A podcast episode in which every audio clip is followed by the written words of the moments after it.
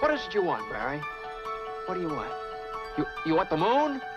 Just say the word and I'll throw a lasso around it and pull it down. Ladies and gentlemen, boys and girls, dying times here. Come with me if you want to live. That's it, man. Game over, man. Game over. The Force will be with you. Always. Ladies and gentlemen, welcome back to 20th Century Geek. I'm your regular host, Scott Weatherly, and today I'm going to be standing alone. You could say that I'm going to be standing up. I'm going to be giving you some truths about the world. Well, let's be honest, I'm not. I'm going to be regurgitating some truths from somebody else. But I am stood here alone, and this is the Patreon choice for this quarter. It's running a little late. That's because of holidays, work, and, well, the world's bonkers, let's be honest. And so the poll was put out there, and I wanted to do something not comedic. I'm not the funniest guy. I'm not going to start spouting jokes. But I wanted to sort of cover off comedy. It's not something that we've done a great deal of on 20th Century Geek. So I put a poll out, and I put out three names that the top tier Patreon guys could choose from. I'm not going to go through all of them because those choices will come up again and I don't want to spoil it. But the choice was made. And we're going to take it today. I'm going to talk to you about a comic who has a very strong cult status, was ahead of the curve in many, many ways, saw what was coming, didn't give a fuck about what the world was going to be, but in many ways has also been forgotten. He was big in the UK for a short time, and unfortunately he passed away in February 1994 from cancer. And in that time since then he has had an undulating notoriety. I'm talking today about American comedian Bill Hicks. Flying saucer tour, which means, like flying saucers, I too have been appearing in small southern towns in front of a handful of hillbillies lately. No one doubts my existence. Yeah, I've noticed a certain anti-intellectualism going around this country, man, ever since around 1980. Coincidentally enough. I was in Nashville, Tennessee last week, and after the show I went to a Waffle House, right? And I'm sitting there and I'm eating and I'm reading a book. I don't know anybody, I'm alone. I'm eating and I'm reading a book. And this waitress comes over to me. What you reading for? I said, wow, I've never been asked that. Not what am I reading, but what am I reading for? Well, God damn it, you stumped me.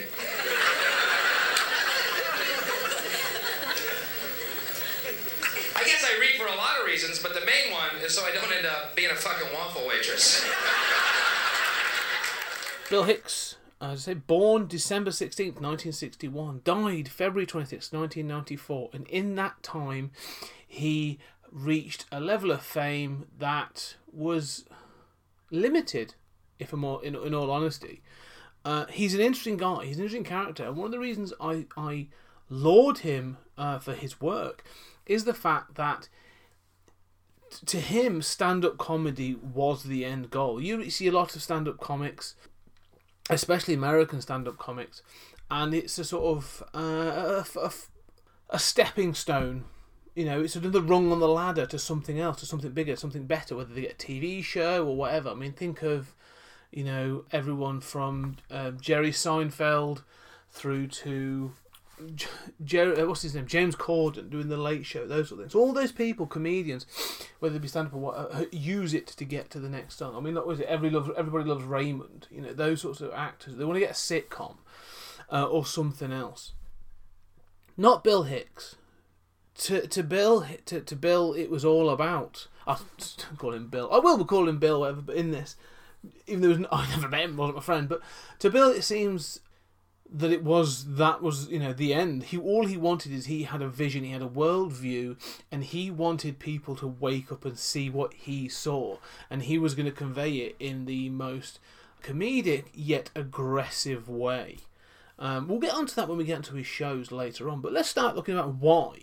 Because Bill Hicks is an interesting guy in that he moved around a lot as a kid, and he eventually settled in Texas at the age of 7 with his family. His family, mother, father, a couple of siblings, led a very sort of quiet existence. You know, there's nothing hugely, of notoriety about them. The mother and father were quietly religious, yet they weren't evangelicals, but they were probably more religious than not religious. They went every Sunday.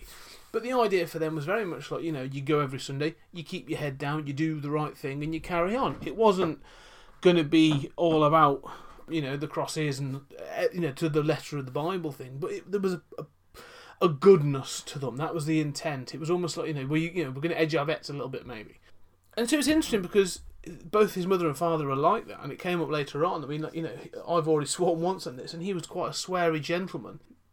The thing with Bill is, profanity, again, was just a part and parcel of his act. It wasn't there to shock. It wasn't there to think. It was just who he was. And one example is his dad.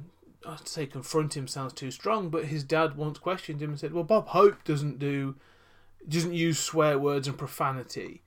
And Bill responds by saying, "Well, Bob Hope doesn't do the fucking venues that I do." It was clear that there was a conflict in there of sort of worldview. One of the things I've always said in the world, and I believe this quite strongly, is there are two types of people. There are bubble people and there are sort of world people. Okay, and bubble people feel very secure in their bubble, and the bubble can be smaller, it can be a bit larger, but they very much like to be in their bubble, and they find some form of protection in that. And I won't say that's religion, in some cases it is, but sometimes it can be very close family and sort of like becoming incredibly tribal about a town or a block or whatever, but they have very much a bubble perspective, like this is their world. People have those same attributes, but can be world people, and they will go out and they will experiment and they will question, and they will be curious and they will educate themselves and push the boundaries. And it seems, when I think about this, that Bill's family, at least his parents, were bubble people. They liked the small living, it's secure, it's that white picket fence, this is the American dream to an extent. Well, Bill was willing to question that and say, why the fuck have I got to get up every day, go to work, to a job I don't like, to be told off by a boss that clearly doesn't like me and just wants me to do all their work? Why should I be doing that when there are things going on in the world that are horrendous and need to be sort of pointed out? Why should I stand by and let this happen? So there are anecdotal stories of him as a kid literally confronting his parents about this.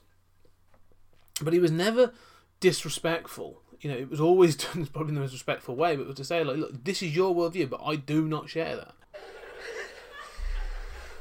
I did that joke in Alabama. These 3 rednecks met me after the show. Hey, buddy, come here. Hey, Mr. Comedian, come here. Yeah, I love that move. Come here.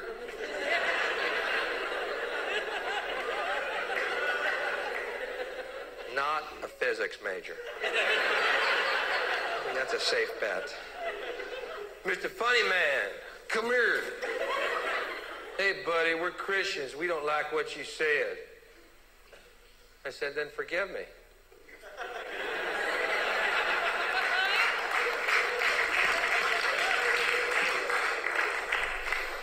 Later, when I was hanging from the tree. And I think a part of that worldview comes from his love of comedy. As a child, he really was a big lover of comedy. Maybe got into the comedy too young. It's one of those things, not to get into comedy, because things can be funny, but getting into adult comedy maybe too young. I mean, he was inspired by, born in 61 and sort of early 70s. In his pre-teens and teens, he's inspired by like Woody Allen, Richard Pryor, and these guys are sort of doing quite sophisticated comedy, regardless of how there are other things. Especially Woody Allen, their comedy and sensibilities are incredibly sort of adult and sophisticated. Yet as a kid, he's still being inspired by those. He was trying to write these things. He was trying to sort of like understand how this works. So it's funny. There's a British comedian called Tony Hancock. We might speak about him one day. Did Hancock's Half Hour and all those other things. Played like the grumpy sort of chap. And one of the things he died in depression and desperation because he could never understand why people found him funny. And this is, a real sort of overview of it. But he never understood why people found him funny. And the more he looked into it, the less he understood it. And it really confused him. And I think like you can see that Bill was getting to that point as well, where he's like, why is this work? Why are these things funny? And it seems that once he sort of gets into the swing of it, he seems to throw that away and just go with what he knows. This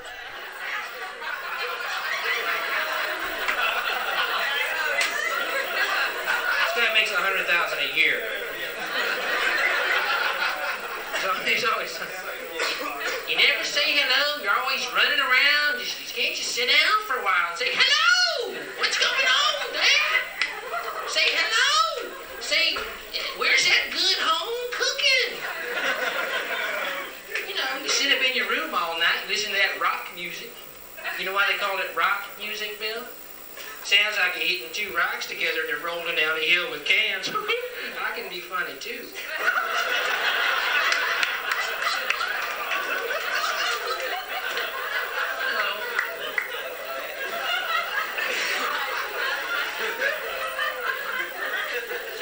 Get your own place and your own apartment, you can do as you mighty well hoo-ha please.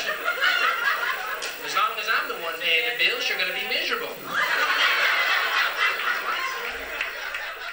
When he gets to high school, he meets one of his best friends, a guy called Dwight Slade, who was also very much into comedy and music, and the two sort of seem to really hit it off. They're very close. But more than that, they share a spirit of challenging. This idea that, like, you know, the world's there to be challenged, so let's challenge it. They wrote things together and they would do what can only be considered guerrilla comedy skits, in which they would sort of appear out of nowhere in the school or other places where their friends and the people they knew would hang out. They would do a comedy bit and then disappear. Like, leave people laughing and just disappear. And it was this idea of sort of the spontaneity of this comedy. And as you were getting older, you can see this is in the air. I mean, you know, it's great to hear this because this would have been in the 70s and early 80s, but it seems like, you know, I can imagine Bill at this stage at least. I mean, he was still young. Like, you know, this is still like, you know, if this is the 70s, this is him in his early teens in high school. But you can see that same spirit and anarchic, you know, sensibilities in sort of like early SNL and the Canadian equivalent. So you're talking like Bill Murray, Dan Aykroyd, and that crew of people, Chevy Chase, that were really just pushing the bounds of comedy and trying to do something different, that alternative take on comedy. But living in sort of Houston, Texas, there was nowhere really for Bill to go. And so he would do his bits and pieces wherever he could. And on one apparently sort of Bible camp, which again, the irony isn't lost when you consider his later sort of sensibilities, he did a comedy bit. He literally stood up as a young teenager, 12, 13, 14 years old, and did a comedy bit to the campsite members. And the first his parents heard of it was when the Baptist minister, sort of responded back with, your son's hilarious. It's my precious thing. He's the funniest thing around. And so they weren't willing to put him down or willing to sort of like back him into a corner. Then they sort of allowed it to grow, believing that it was a good outlet, and it was. It clearly is. I mean, it allowed him to vent his frustrations, you know. And but really in the area, like, you know, they thought this was going to be doing like talent shows or maybe some bits at the church or something like that. That was the idea. And it wasn't until sort of like something happened, something accidental, like these little coincidences happen. And we start to realise that Bill is destined for bigger things and also isn't scared. And the one thing I seem to applaud Bill Hicks for is his bravery. Constantly throughout his career, like, he is a man that basically stands up for what he believes in, but also just does stuff. He's born in sort of December, a Sagittarius. I know I'm not really into that, but I'm a Sagittarius too, so I can sort of empathise and sort of like see a fellow Sagittarian in this sort of like, no, I'll do that. That sounds like a good laugh. It's got me into trouble on numerous occasions. But the thing is, he actually he was driving along, they'd been out, and him and Dwight and some other friends were out. This is, I think it must have been 16, 17, I think it is. And they're driving along, and they see a place called the Comedy Workshop in Houston. It's a new comedy club, okay? Hasn't been open long, but it's getting to have some established comedians there. And this was when he was 17 in 1978, and he and Dwight just go, yeah, I'm going to do that. We're going to go in there and we're going to do a bit and we're going to do this and we're going to do a double act. And they did. And they stood up in front of comedians that had probably been doing this for 10, 15 years. These guys have been professionals and were willing to put, you know, their balls on the line, really, to say, look, take us serious. And they did. They respected this kid to stand up. And they did some double act stuff. But then Bill started to do a solo act. And he did a very observational sort of humour, very much around his lifestyle, but it was still poking fun. You could see that he was like an outsider looking in. Even at that point, at 17 and 18, he was still an outsider looking in at this sort of provincial America and, you know, the crazy Americana of that time, and looking at it and going, like, you know, how quaint it is, you know, like, and he would rip on things like his family and sort of like, you know, a little bit of religion and the people of Houston and this notion of bubble people and world people. Like, he would, that seems to fit again into his sort of sphere of humour. But it was never aggressive at this point. It was, you know, ribbing rather than punching someone in the face, which is sort of at one point it can become. But this was consistent. Like, he was working on a regular basis. He was sneaking out of the house and was doing this on a regular basis, a weekly basis. He was going along and doing this, and people were seeing him, and his parents didn't know, which is amazing because no one was reporting back. I'm sure he got that from my father too. My father's one of these guys tries to make everything a learning experience. When I was real small, I was like, tragic. I used to go, Dad, can I have $5 so me and John could start a lemonade stand? He'd go, well, if I give you the $5, Bill, as an investor, so fuck it, Dad. I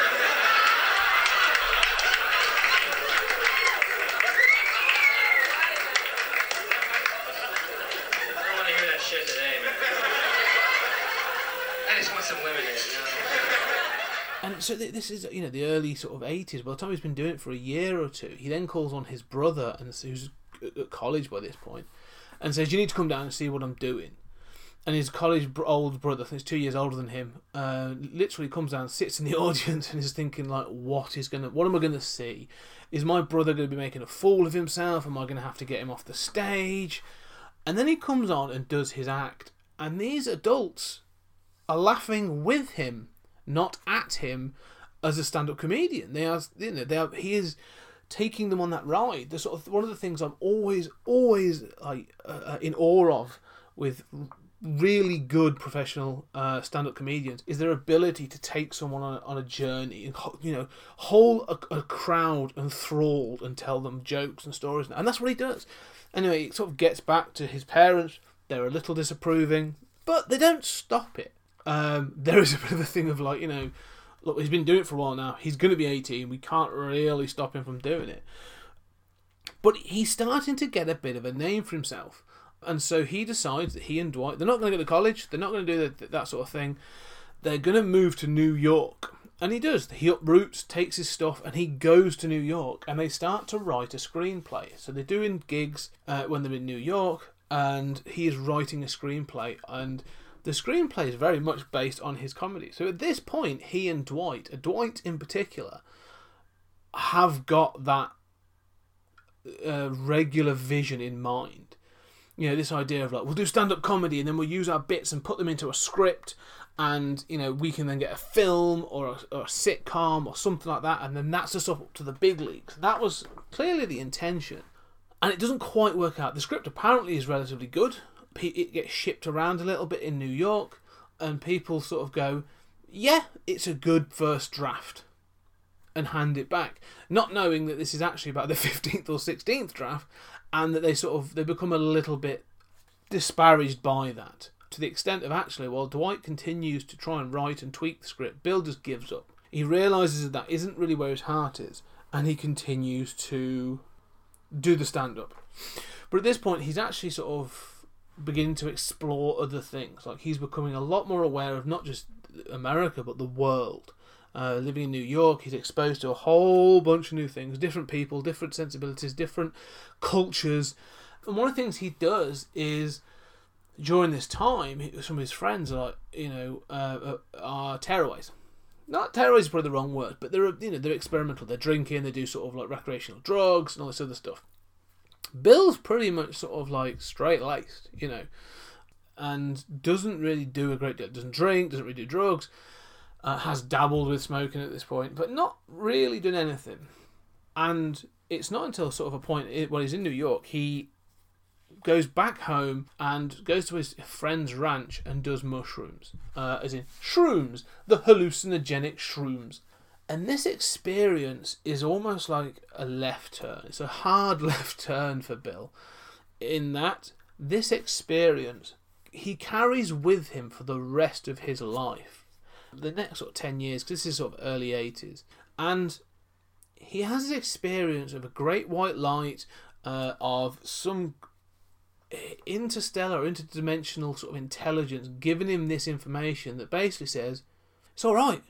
It's nuts, isn't it? Everything's crazy, but it's all right. Because, there is no death. You are all one being. You are all one intelligence, and you can do better, and you can do this, and you can do that. And after it, like, he wakes up the next morning and, hangover, most probably. But he's had this experience, and it fucks with his head. And he starts to integrate this with his comedy. It's interesting. Isn't it interesting that two drugs that are legal, alcohol and cigarettes, two drugs that do absolutely nothing for you whatsoever, and drugs that grow naturally upon this planet, drugs that open your eyes up to make you realize how you're being fucked every day of your life?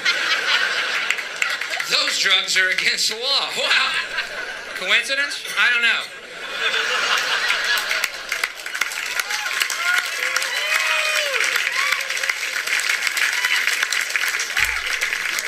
I'm sure their motives are pure, but and I'm glad they're against the law. 'Cause you know what happened when I took them? I laid in a field of green grass for 4 hours, going, my God, I love everything. The heavens parted, God looked down and rained gifts of forgiveness onto my being, healing me on every level, psychically, physically, emotionally. And I realized our true nature is spirit, not body, that we are eternal beings, and God's love is unconditional, and there's nothing we can ever do to change that. It is only our illusion that we are separate from God or that we are alone. In fact, the reality is we are one with God, and He loves us. Now, if that isn't a hazard to this country, do you see my point? Unfortunately, it has a detrimental effect. Whilst he's expanding, he has the frustrations of performing, and it's regular. He's doing 6 nights a week, and it starts to really wear on him. And whilst he's sort of doing these dive gigs, he is getting some notoriety. He's appearing on some of the late shows, and a couple of being booked on like comedy specials and comedy tours and sort of stuff. But not headlining stuff yet. By sort of like 87, he's really sort of beginning to find his way, and he's been on sort of certain shows, but he's not the name. There wasn't the marquee name. That's the one I'm thinking of. That sort of comes. But what happens is once he's in New York, he. He's done drugs, he starts to drink, and this frustration and the repetition of it, like, he starts to just want to fight. He's looking for a vent, because he sort of seems to be in a rut. And unfortunately, he gets a reputation not as a great comedian, but as a great drinker. He smokes regularly, and he will then start to go on stage, and people will buy him drinks. Like, the other comedians will come out and send a beer up, or someone in the audience will send him a shot, or these things. And he gets drunker and drunker, and he gets more angry and more aggressive, and the act becomes more akin to it becomes the later Bill Hicks, but is alcohol fueled. There are moments where it'll be funny, and he'll be talking about his usual stuff, about sort of politics or the use of recreational drugs. He's moving into that. He's moved away from the softer stuff around poking fun at America, and then it becomes into a rant. And it wasn't until there was a show that his brother goes up to New York to see, and basically Bill just gets to a point in the stage where he just sort of literally is lying on the floor just shouting at people in the audience and making noise. And his brother's like, okay, we need to do something. Like, this is a moment in history that could either make or break my brother. Like, he's got to stand up and deal with this, or he's going to die. And his brother confronts his friends and stuff in New York, and especially Dwight, who has come and gone, and says, like, well, why hasn't anything really happened about this? And, you know, then it all comes out, really, that part of the lifestyle. This is how they roll. This is how it all happens.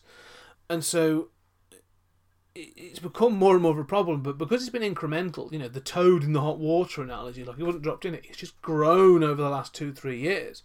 No one's really done anything about it because it's been funny to watch. But what you realise is it's been funny to watch this guy crash and burn. And so they do. They take him in and they sort of have an intervention to an extent, and he goes and he joins AA. However, that doesn't sort of stop the use of sort of hallucinogens. But, you know, he basically doesn't really use drugs anymore. There's a couple of times, but his mind has already been opened. But he does. He steps away, takes some time out, knowing he's got to repair his reputation, and has a think about where he is in his career. And this is around 88. And he does. He dries out. He gets clean, and he stays alcohol free. For the rest of his life, you know, till 1994 when he passes away. But there's something new about the Bill that returns, an energy and an eagerness and a sort of an urgency that things need to be dealt with, and so that's what we now get. Gone is the Bill that was sort of poking fun at the sort of provincial home and you know, picket fenced America, and now comes a Bill that is sort of like stood there saying, America is the real problem in the world. Like, as an American, I love America, but I also see that there's a problem. You know, I'm standing here and saying, I'm looking at the news and I'm watching the sort of the military, that these high up military officials asking for more money, and then sort of, you know, talking about the sort of the moral certainty of certain military acts, but telling you, no, there is no moral certainty. You are hired killers. You never see my attitude in the press. That's what bugs me. You never see my point of view. For instance, gays in the military. Now, I don't know how y'all feel about it.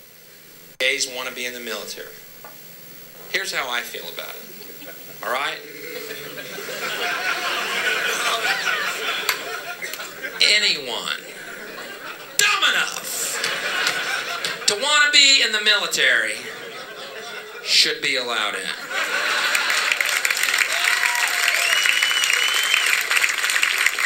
End of fucking story. That should be the only requirement. I don't care how many push-ups you can do. Put on a helmet, go wait in that foxhole. We'll tell you when we need you to kill somebody. You know what I mean? I'm so sick. I've watched these fucking congressional hearings and all these military guys and all the pundits seriously, the esprit de corps will be affected and we are such a moral... Excuse me, aren't y'all fucking hired killers? Shut up! You are thugs, and when we need you to go blow the fuck out of a nation of little brown people, we'll let you know. Until then, where did the fucking military get all these more? We are the military. Is that a village of children and kids? Where's the napalm? I don't want any gay people hanging around me while I'm killing kids. I just don't want to see it. Don't tell me this military protects our freedom. Hey, ladies and gentlemen, there ain't no one out there who's a fucking threat to us, okay? They don't exist. Oh, I'm talking now only of countries we don't arm first, all right? If you want to split hairs, you got a point. Bill, what about the nations we sell arms to and then go blow the fuck out of them? Okay, they might be scary for about a day. We give them the old weapons, we use the new ones on them, you know. Fucking Iraq found that out, huh? You have the Scud, we have the Patriot. The Scud times two, you fucks! Just keep selling them the shitty shit, you know. They'll fight the next year, they'll have muskets. America won a war with this. Yeah, 100 years ago! We got new shit now. Fuck, what is that? It's musket repellent. I can kill you by looking at you. Like, he's the one that was willing to say this. And this is before, like, the first Gulf War. You know, this is where during the, you know, this is during the sort of the the end of the Reagan era, the height of that sort of like super patriotic America. And he's turning around and saying, no, it's garbage. Go back to sleep, America. You know, you just carry on looking the other way. Be distracted by American gladiators while your government goes and bombs a bunch of people or segregates off this or does that. Like, he's the kind of person that was willing to do it, but he does it as an act, and it's incredibly good.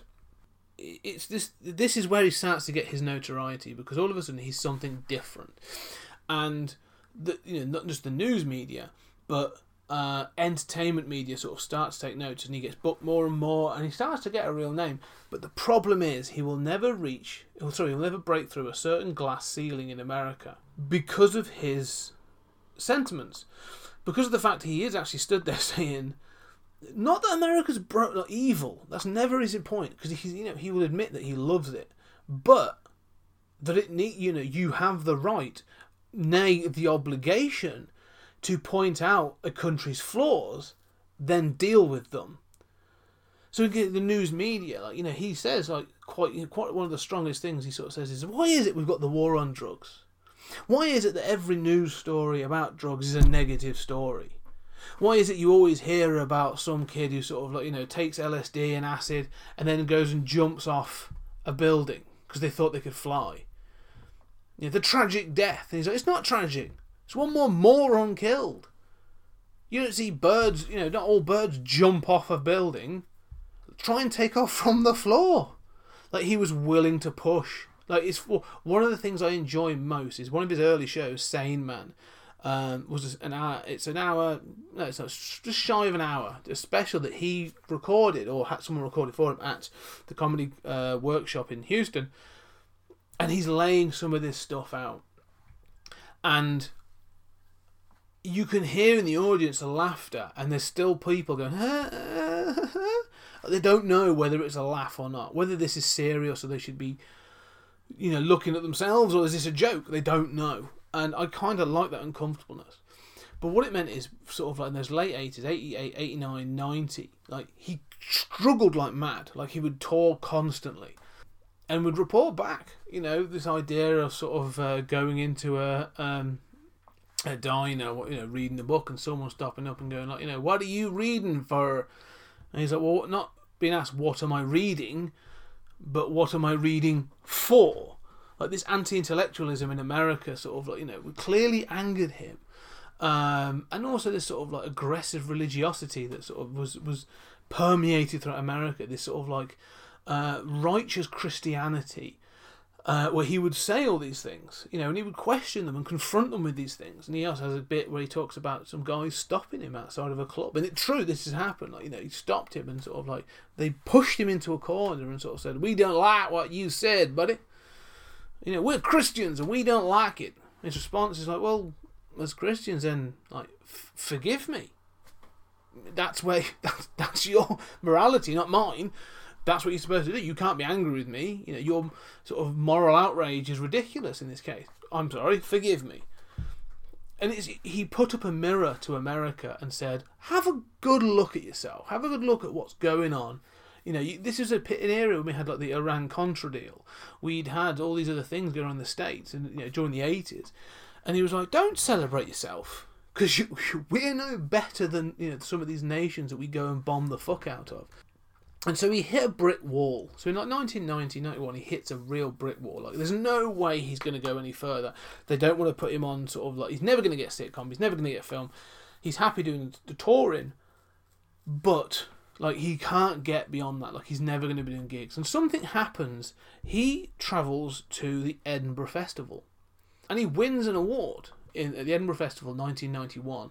And all of a sudden, a country embraces him, and his cynical, anarchic humour lands, and he starts travelling the UK, and all of a sudden, like, he takes off. And this is a country that, you know, I'm a Brit, I'm from the UK, I know how it plays, this country. This is a country that sort of had things like The Young Ones, Spitting Image. We've already had people like Billy Connolly sort of telling us. We've had, you know, Ben Elton, Alexei Sale, these comedians sort of like, you know, we produced Armando Iannucci. You know, we've had sort of all these. We are willing more than ever to look at ourselves and go, yeah, you're a bit of a prick, like, to our governments or even to ourselves.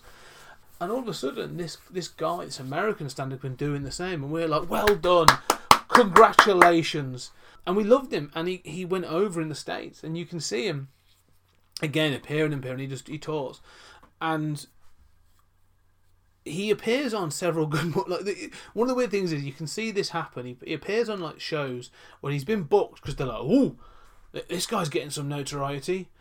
It's time we got him on the show."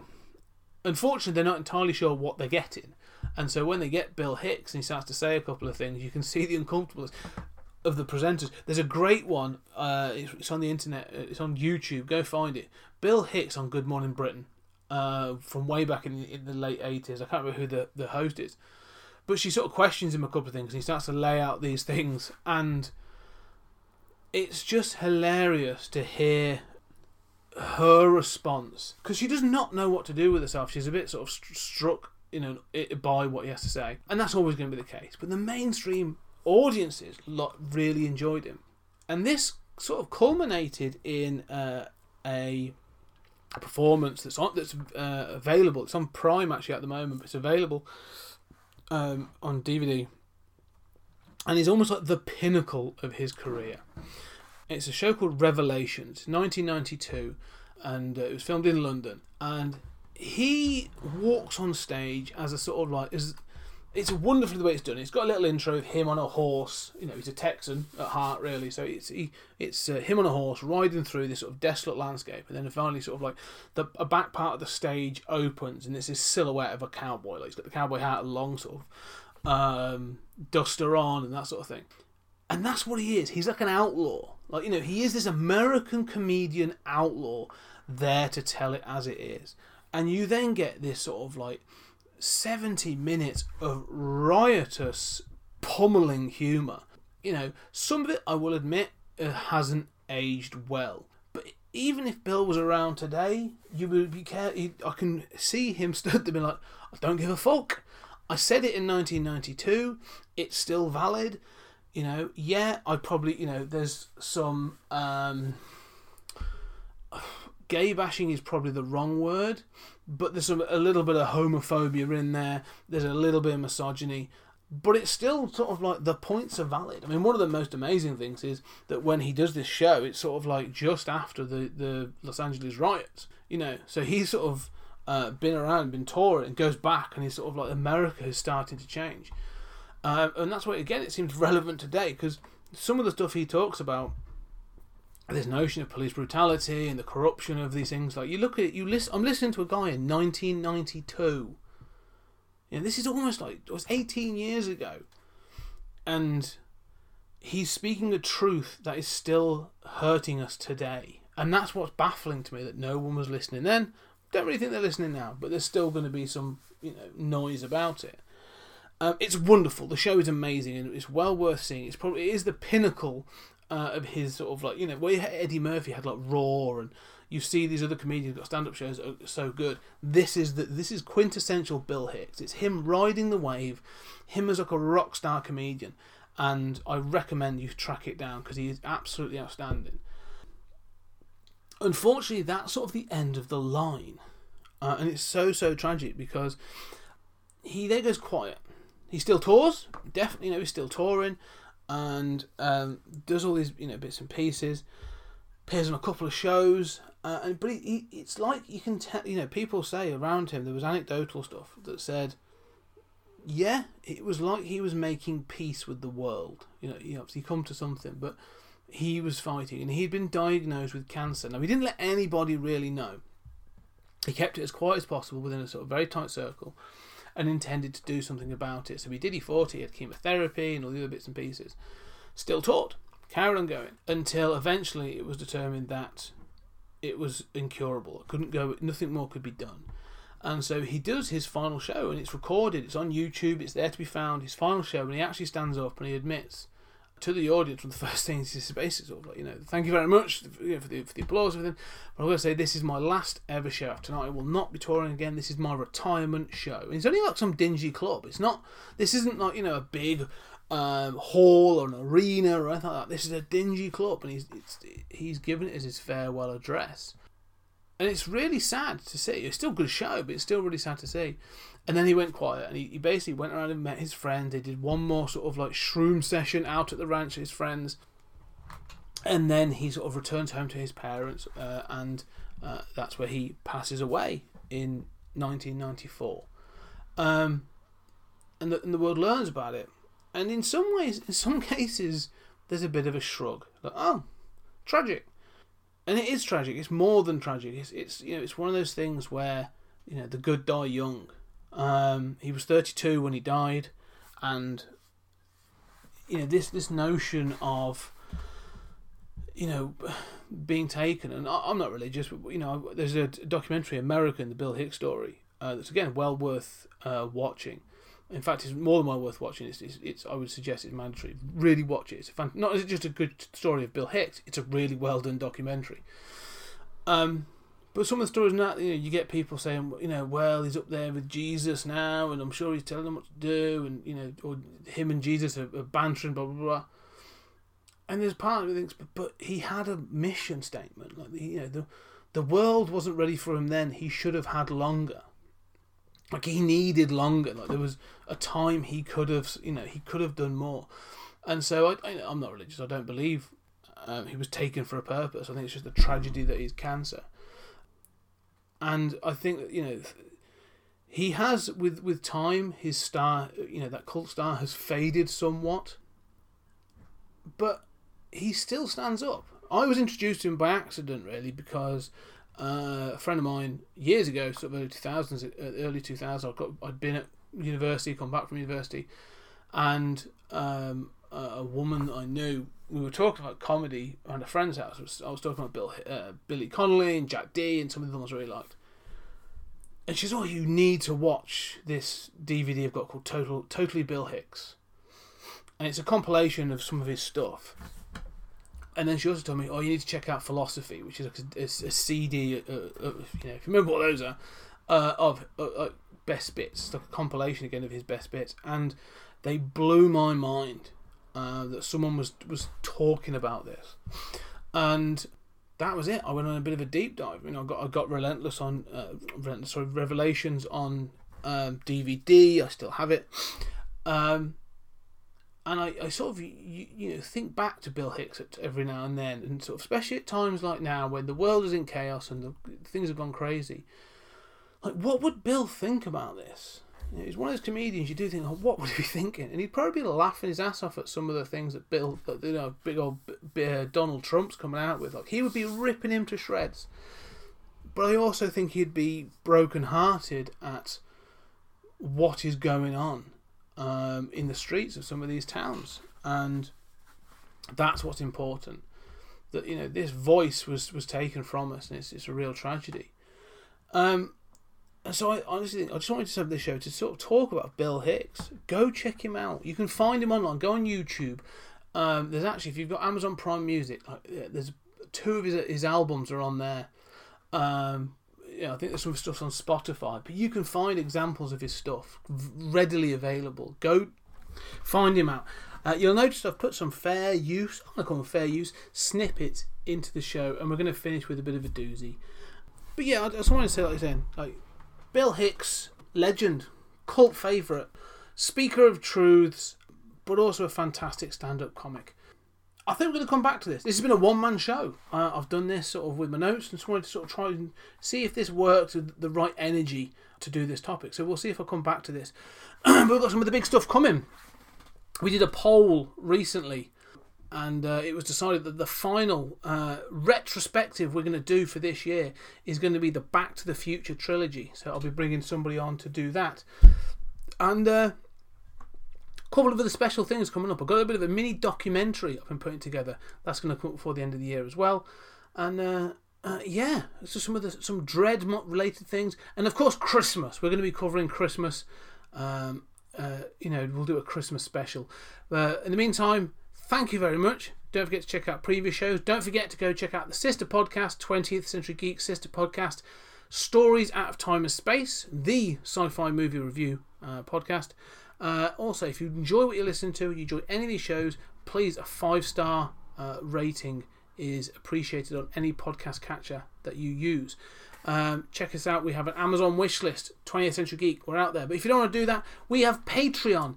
We have a Patreon that's we have some fantastic patrons, some supporters. I do a monthly podcast, 30-minute thoughts. I put in a poll. They choose what the topic is going to be, and I give my thoughts for 30 minutes, very much like this, really. And you know, there's that. There's also, you get to choose every quarter one of the shows that I do, much like this. So check out the Patreon. I really appreciate it. Any support, whether it be a review or a full Patreon. Again, thank you very much. As I'm going to say, thank you very much, and I'm going to let's be led out by the great man, Bill Hicks. The world is like a ride at an amusement park, and when you choose to go on it, you think it's real, because that's how powerful our minds are. And the ride goes up and down and round and round. It has thrills and chills, and it's very brightly colored, and it's very loud, and it's fun for a while. Some people have been on the ride for a long time, and they begin to question, is this real, or is this just a ride? And other people have remembered, and they come back to us, and they say, hey, don't worry, don't be afraid, ever, because this is just a ride. And we kill those people. Shut him up. We have a lot invested in this ride. Shut him up. Look at my furrows of worry. Look at my big bank account and my family. This has to be real. It's just a ride. But we always kill those good guys who try and tell us that. You ever notice that? And let the demons run amok.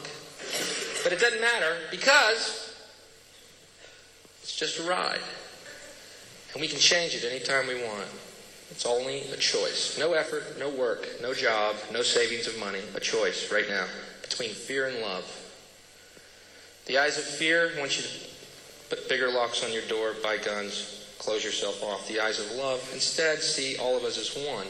Here's what we can do to change the world right now to a better ride. Take all that money we spend on weapons and defense each year, and instead spend it feeding, clothing, and educating the poor of the world, which it would many times over, not one human being excluded, and we can explore space together, both inner and outer, forever in peace. Thank you very much. You've been great. I hope you enjoyed it. London, you're fantastic.